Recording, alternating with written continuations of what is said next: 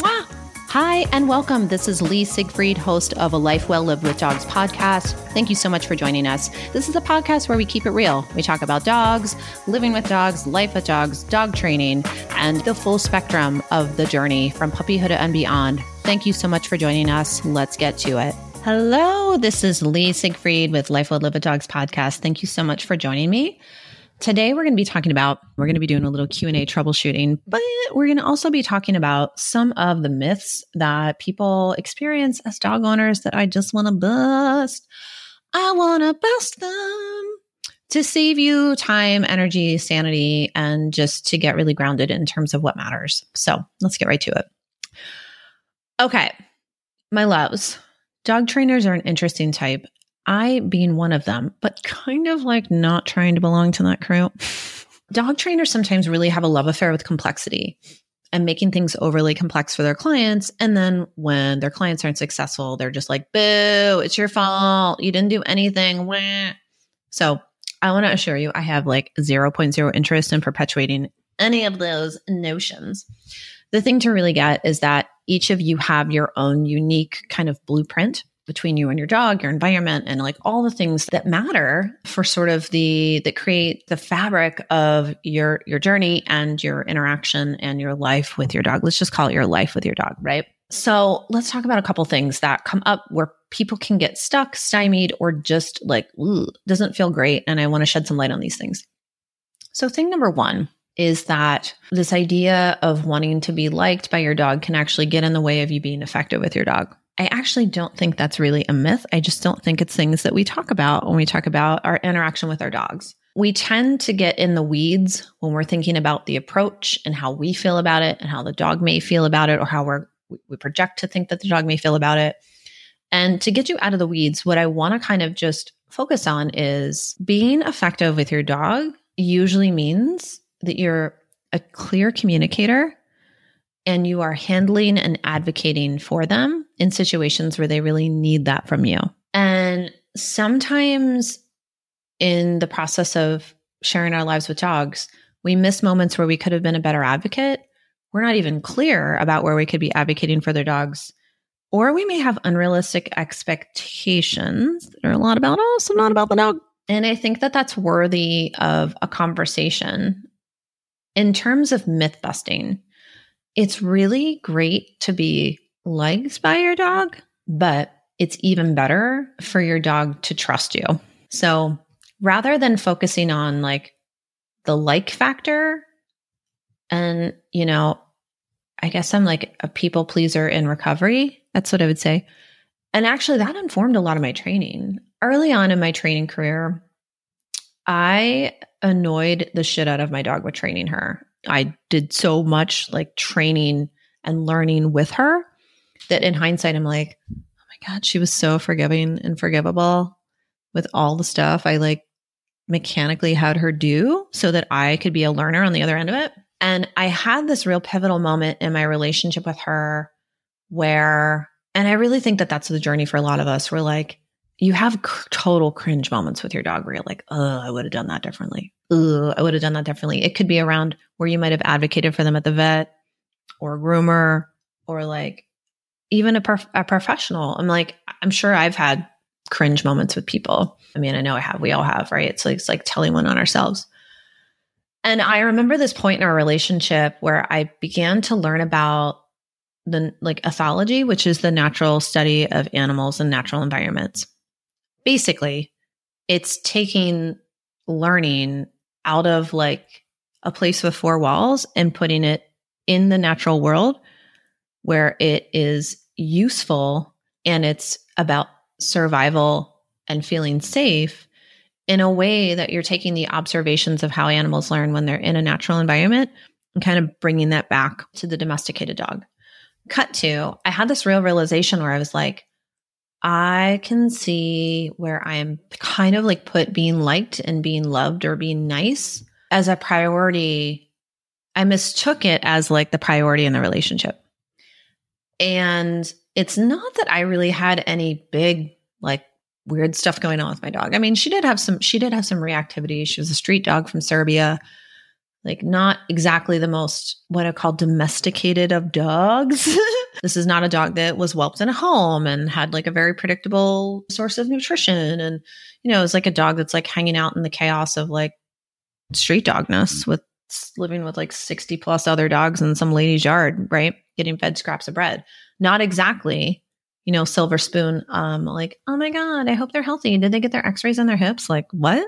That, that was like not even a conversation when I got this dog in my life in terms of like vetting like health, which we'll, we'll talk about that because I don't think you guys um, probably have a context for that. But for those of you that are looking for a dog, it could be a thing for you to know. So at this moment, I really realized, holy shit, a lot of my strategies that I use with her have been completely sort of like subconsciously informed by this idea of wanting to be loved and liked by her. And I was like, what is that all about? And it's like, okay, it's why we get dogs, right? That unconditional love. And, but I also realized that the things that I had been taught that informed my training really didn't take into account the soul level things that the dog might need to feel safe and understood and to trust me. So I mistook a narrative about the use of positive learning and positive training as a substitute for feeling safe, feeling understood. And that rocked me because I, at that time, was in a community of trainers that weren't having these types of conversations. So this is all like self discovery on the back end. This is not like we went out for like happy hour and we're like, so are you, or am I the only one? Like this was, this is very much an internal dialogue that I kind of, you know, held, held close and kind of wrestled with and kind of, and like critically took a look at. What I really came to get in that moment is that those are not the same thing, right? How you approach your training we all want to do it in a very kind way, in a very fair way, and we want to do it in an effective way. And I don't want to throw the baby out of the bathwater. Like, I'm never looking for precision level obedience with any dog owner that I work with. I'm looking for like the dance and the meeting in the middle where they can accomplish and communicate in an effective way that feels good and actually allows the dog and the owner to have such a deeper, enriched life. And it's strange to even say that out loud because I'm like, wow, I've been obsessed with this for like 20 fucking years. It's been a it's been a long time, y'all. Yeah, this this moment of getting for myself that being liked was like a flimsy substitute for the real thing of being gotten. One's like continuous fawn response. I mean, hello, people pleasers, put your hands up. And one is just like a deep knowing of like, I can exchange a glance with you across the room and be like, you get me, I get you, we're good, we're good, we're good. Or if I see my dog going like, um, there's a little person crawling around on the floor, like, can you do something about that? That I can help everyone feel more, I guess, comfortable or more advocated for, or, or just maybe perhaps it's like more safe. I guess I think of it as like being gotten or understood because I think that that's like, huh, that's a you know that's a tough one. Not everyone's going to get i mean let's be real. It's an illusion to think that people live in your head and are going to really get you. But when people do connect to things that you're doing with your work or your words or or you know whatever it is that you're passionate about that feels really good to feel like you're like you got it. You know you got it. Like i'm there's an there's an exchange right? So when I had this moment of going like, oh, I've really kind of gone down the rabbit hole of mistaking a training style or a training approach as like a holistic thing, it was so like earth shattering for me. And it and it also was so in a way confusing. Cause I was like, well, I mean, I still want to train like a particular way. Like I wanna I wanna be kind, right? And I want to be effective and I want to meet the dog where they're at and the person where they're at too. And yet I'd say at that point in my career, I was probably more like a one trick pony, you know, and I think that sometimes that's, that's really seductive for trainers to, to kind of get to be like, this is my approach. This is how I'm doing it. I'm going to just keep doing it this way. And the seduction there, especially when you have a community of people that are like completely in agreement, it's like collusion. It's like everybody's in on it, but nobody knows they're in on it it's like knowing that the stock tank is going to price and getting going to going to tank and getting out early. I found that in that practice of being really boldly unabashedly honest with myself about what I perceived was happening versus what was maybe happening, it opened up this door for me to go, what does the dog really need? You know, and you've heard me say, like, what do we think they need versus what they really need? It's the same kind of conversation. It was like, what does my dog really need? Okay, cool. She's a little reactive. She's going to need me to perhaps step it up. Huh. It also had me go, why am I behaviorally seeing what I'm seeing from her? And what may they say about me? That is not a place where we want to look as a dog owner. Holy shit. Right? We're like, I'm sorry. I'm pulling the covers over my head and going back to bed. No, thank you. I have to look to see what that may mean about me or what maybe I'm bringing to the table. That was an ugly thing, too. And it wasn't that there was like a lot of ugly there, right? But it was like, it was almost like shadow work. It's like, shit, okay, here's the thing I believed wholeheartedly and went for and based my strategies around.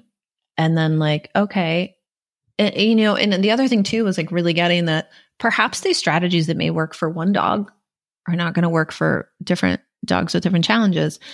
And, you know, that's always been interesting to me too, reading books that people write about their dogs. And it's so compelling because it's so right on the money in that moment in time for that dog and handler. Can I paint the broad strokes? And are those books really applicable in some ways to all of us? Sure, there's like some meta moments, right? But is like the training strategy that someone worked on with their one dog going to be like a blanket boilerplate like approach for all of us? No. no, it's not.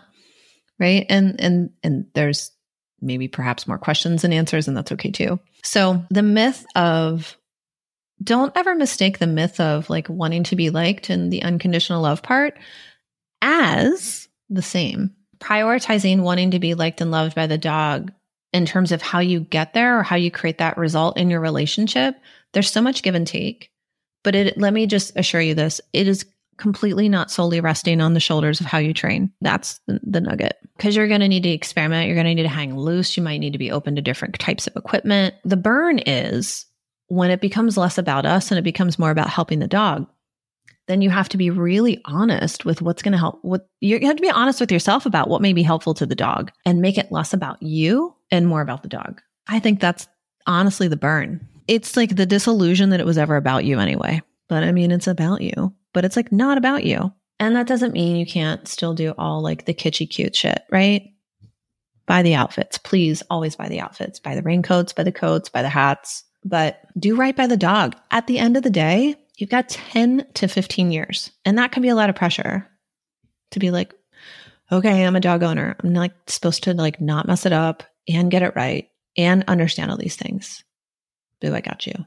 It's a lot. I mean, it can feel like daunting, but like I want to remind you, you got the dog to feel more alive. I don't know if you know that, but that is sort of like the secret soul mission of every dog. So I'm going to leave you on that note. And thanks for tuning in. Keep myth busting here. There's so many layers to this, guys. Like, there's so many layers. There's so many layers to the things that we we kind of bring in that really have nothing to do with being effective and sort of weirdly everything to do with being effective. So, thank you for being, thank you for listening. Thank you for being on this little journey, little sojourn of my brain grapes. All right, until the next time, this is Lee Siegfried with Life Well Live with Dogs. Thank you for being here. Big love.